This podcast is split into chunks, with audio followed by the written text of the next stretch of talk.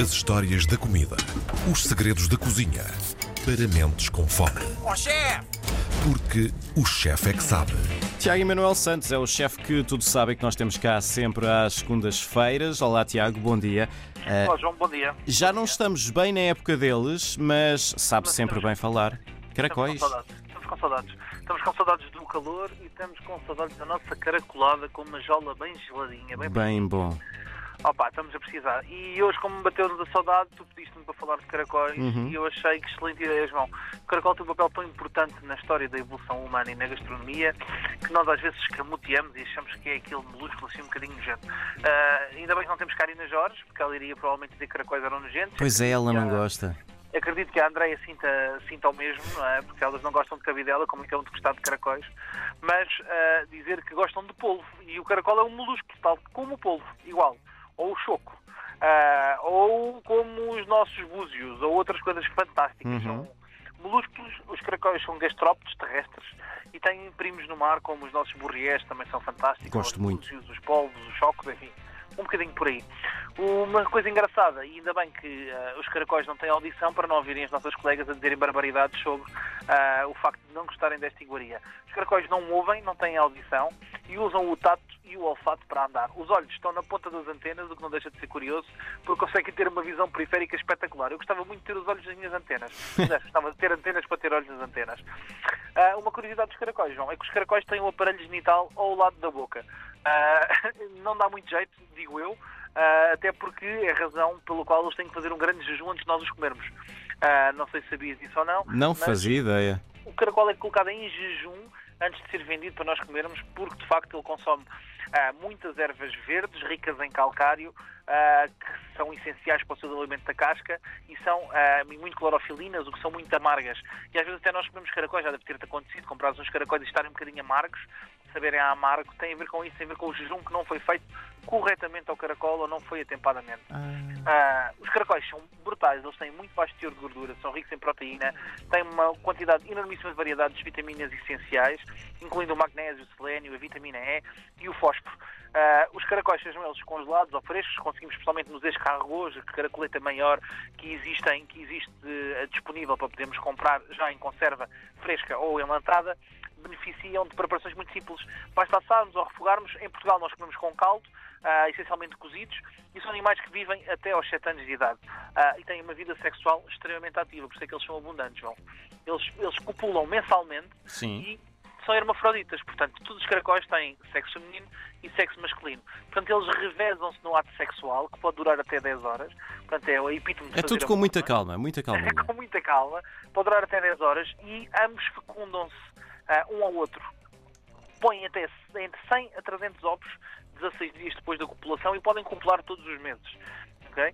E, portanto, isto é a razão pela qual eles têm uma importância histórica gigantesca na alimentação.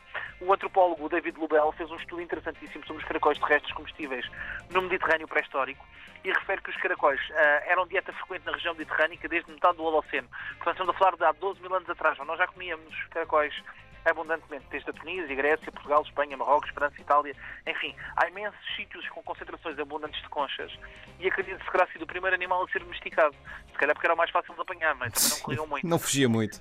não corria muito, era fácil de alimentar e era fácil de manter. E que era comido regularmente pelos nossos antepassados, ah, inclusivamente com algumas ah, ferramentas que foram encontradas no Irão, ah, que datam de 10 mil anos, de há 10 mil anos atrás, que eram específicas para tirar caracóis das conchas. Portanto, como estamos a ver, de facto era interessante. Eu acho que antes disso deviam comer mais crocantes, não é? Deviam comer com casca e tudo, mas Sim. antes, mas depois desenvolveram ferramentas. Ah, eles surgiram essencialmente quase da era pós-glacial, começam a surgir muitas florestas, há muita, muito alimento, eles cresceram e nós fomos alimentando ah, as nossas populações com eles. Os exércitos romanos eram vulgarmente alimentados com caracóis, na Acrópole romana, na Acrópole, desculpa, grega, todos, todos os banquetes tinham que ter caracóis, porque eram considerados ingredientes que ajudavam à nossa saúde. Ora bem. Ah, os navegadores levavam-nos para os descobrimentos, porque, mais uma vez, eram, tinham muita proteína, eram fáceis de transportar e não fugiam, portanto era fácil e fáceis de alimentar, e foi surgindo e foi mantendo-se de cultura em cultura. O declínio em Portugal dos caracóis nas ruas, que nós deixamos de ver, e nos campos, está muito ligado à utilização de pesticidas e herbicidas, são espécies muito sensíveis ahm, à utilização desses agroquímicos e, de facto, há um, um- algum declínio. No meio das espécies todas de caracóis, nós só comemos 12, que são os hélix, ok? Porque tem aquela espiral exatamente, daí foi o nome hélix, mas existem 6 mil espécies diferentes. Nós em Portugal, João, tens ideia de quantos, quantos caracóis é que nós comemos por ano? Não faço ideia. Não João, 4 milhões de toneladas. 4 milhões. 4 milhões de Isso toneladas é de caracóis. incrível. Ah, em média.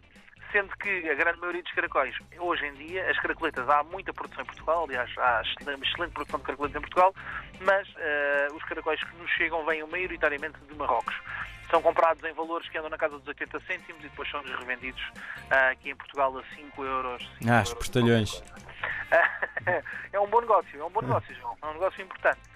Ah, nós, em Portugal, para além dessas maravilhosas 4 milhões de toneladas, que são, ah, 4 milhões de quilos, desculpa, que são essencialmente cozidos, não é? Portanto, não estamos habituados, Uhum. numa, numa, na- naquilo que nós chamamos de caracóis à portuguesa, que são ótimos com um toque de linguiça e um toque de chouriço Hum. alentejano fumado, que eu acho que fica absolutamente maravilhoso. Eu hoje tinha que falar aqui de mais duas coisas que adoro. Primeiro, ah, uma coisa que é fantástica, que é o risol de caracóis. Risol de caracóis? Isso existe? João, é lindo. Toda a gente tem que ir à Alfama, ao restaurante Boi Cavalo, e provar um risol de caracóis.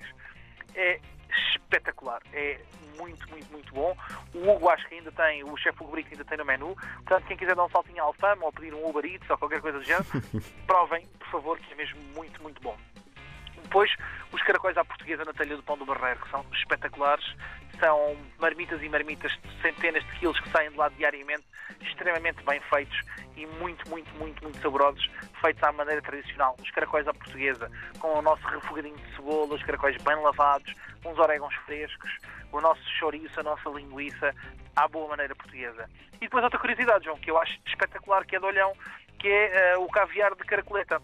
Ah, o Altair Joaquim, em Olhão, lembrou-se de que tinha muitas caracoletas, Ah, então se as caracoletas dão ovas que parecem ovas de peixe, dão ovinhos pequeninos, porque não tratá-los como caviar? Então começou a fazer o mesmo processo do caviar e vende agora a um preço incrível, com muito mercado lá fora, ah, caviar de caracoleta. João, eu já provei e é mesmo muito, muito, muito, muito bom. Caracóis há muitos, seu Palermo, ah não, isso são chapéus. Já temos saudades dos nossos caracóis com a torradinha de pão quente em manteiga e a nossa cervejinha bem fresca. Ai, que bom. O Caracóis, comer caracóis para mim é sinónimo de uma tarde de verão bem passada. É Olha, verdade, é verdade. sinto João, falta. Até para a semana, vamos lentamente curtir esta semana como caracóis e, se possível, tentem fazer amor comum. Sim, 10 horas de cada vez. Muito bem. Até para a semana, Tiago. Um Um abraço, um abraço.